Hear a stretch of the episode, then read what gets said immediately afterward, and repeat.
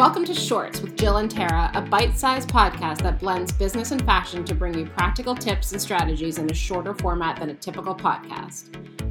I'm Jill, and I've spent my career advising, starting, and running businesses. I'm Tara, a family therapist turned fashion stylist and a digital creator. So, Tara, do you?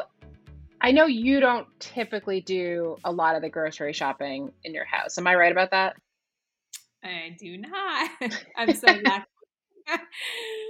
I actually really, really enjoy. I used to enjoy going to the supermarket. I'm not sure I like it quite as much anymore, but I think now it's more about just like a chance to get out of the house and be by myself.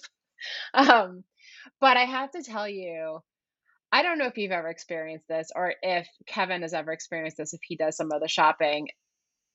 I don't think I've ever until recently had a, a, a cashier at a supermarket take such an incredibly dedicated interest in what was in my cart. So that is so funny. there, there is this one woman. She is lovely. I mean, lovely. Who literally picks up, I would say probably 20 to 30% of the items that I have as they're going through the conveyor and she's scanning them. She'll pick it up and she'll be like, Oh, well, these are new. I, I have you tried these yet? I don't think I've tried these yet. And she'll go through, I mean, it never fails. I even have a joke with my kids where if they come with me, I'm like, watch, if we get her as the cashier, just watch. She's going to pick something up and be super interested in it. And lo and behold, every single time. Like sometimes it's and it's not consistent to in one category. Like sometimes it's like a box of Ritz crackers. Another time it's like a a, a, a deli like deli meats. It's it's like it's all over the place. And I have to say that I have on occasion been in the store and I've seen the same person walking around the aisles, like just looking at food. Like she's just a food enthusiast who happens to work at a grocery store. I mean, she's doing what she's passionate about, right? I mean, and it's just hysterical. She's I, I don't think I've ever had anyone take such an interest in my my grocery cart before. I have to say that I think that's really nice. Like she is very engaged on the flip side of that, I want to get out of the grocery store. I don't even want, I don't care what's in my basket. I just want to go. But it is nice. That's super nice. Yeah, it's very nice. And no, it's a level of caring that maybe you don't typically expect from a cashier. Um, but man, those people at Star, Mar- Star Markets, at Star Market, those people are they work so hard. I really, I mean, and just wearing those masks all day long. And I, I just, I give them so much credit. It is such a hard job. And particularly in the pandemic, it just, I really give them so much credit. And so, um, I try to be very friendly. yeah, during the pandemic, I would say thank you. Oh, so much, so many times. Thank you for being here. Thank you for doing this. I mean, that took a lot. Yeah, and I mean, there's so many there's so many people look at who are looking to hire employees right now. I know um, you know, a couple of the businesses that I work with are in that position. I think it's hard to find people right now and it's hard to find really good people. So I know one of the things we wanted to talk about here was how to keep people who you might already have on your team. So how to keep them, you know, feeling rewarded and excited and um, you may have limited resources if you're a small business. Um, you know, you may not have a lot of cash to throw around and to incentivize them that way. So, what are some ways that you can you can keep you know try to retain employees who you really value? I don't know if you have had experience with that with folks on your team.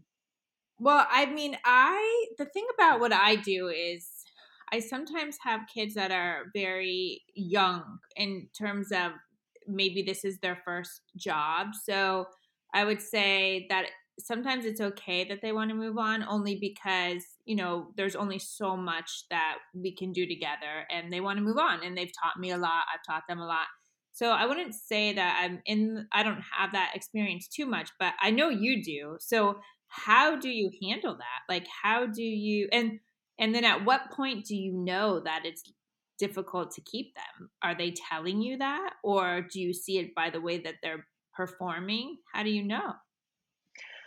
Yeah, so that's a good question and a good attitude, by the way, that you have. You know, it's might be good for them to move on.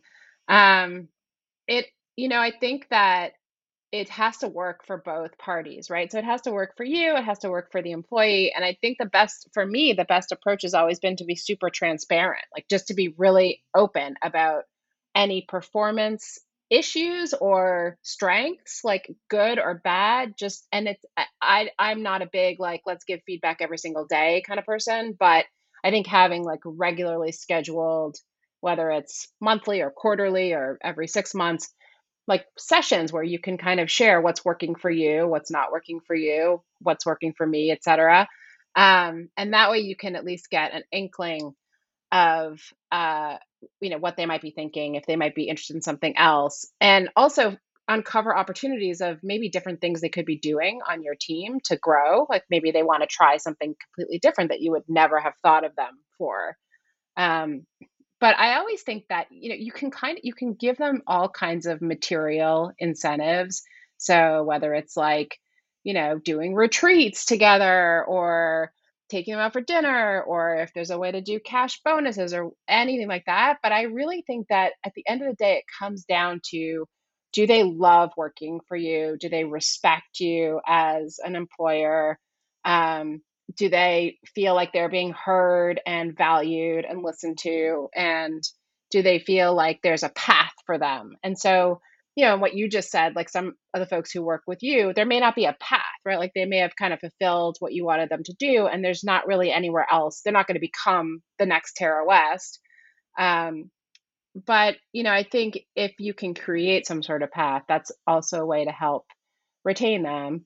Um, you know, another thing that I found it, it, actually more recently is helping the helping the team member to think about it as not just comp. So, you know, they may not be that thrilled with the comp or you may not be able to give them a raise or or bonus or whatever, but helping them to think about, you know, the broader story around their opportunity and their employment and kind of their direction. And I think a lot of a lot of people who are a little younger get very focused on like today and what am I getting today and what does my life look like today? And they lose sight of the fact that they're actually, if they can hang on a little longer, there may be a bigger opportunity, you know, down the road for them. Yeah. So it was interesting. Today I went to Madison Reed because they wanted to do my hair for social media. And the two people that worked there were so lovely and they were so happy and they were younger and i said to them you guys are so lovely to be around and you must really like your job because you're so happy. And they said they absolutely love their job and that they know that this is just a place to start but that there's opportunity to grow and to learn about how to do hair more and all of these different things that they do there. And um, they're always being educated and then they're asked to educate and I said, that is amazing. And you could just tell that even though they're young, there seems like there's so many opportunities for them to grow. And if anything, they're just going to walk out with a lot of experience.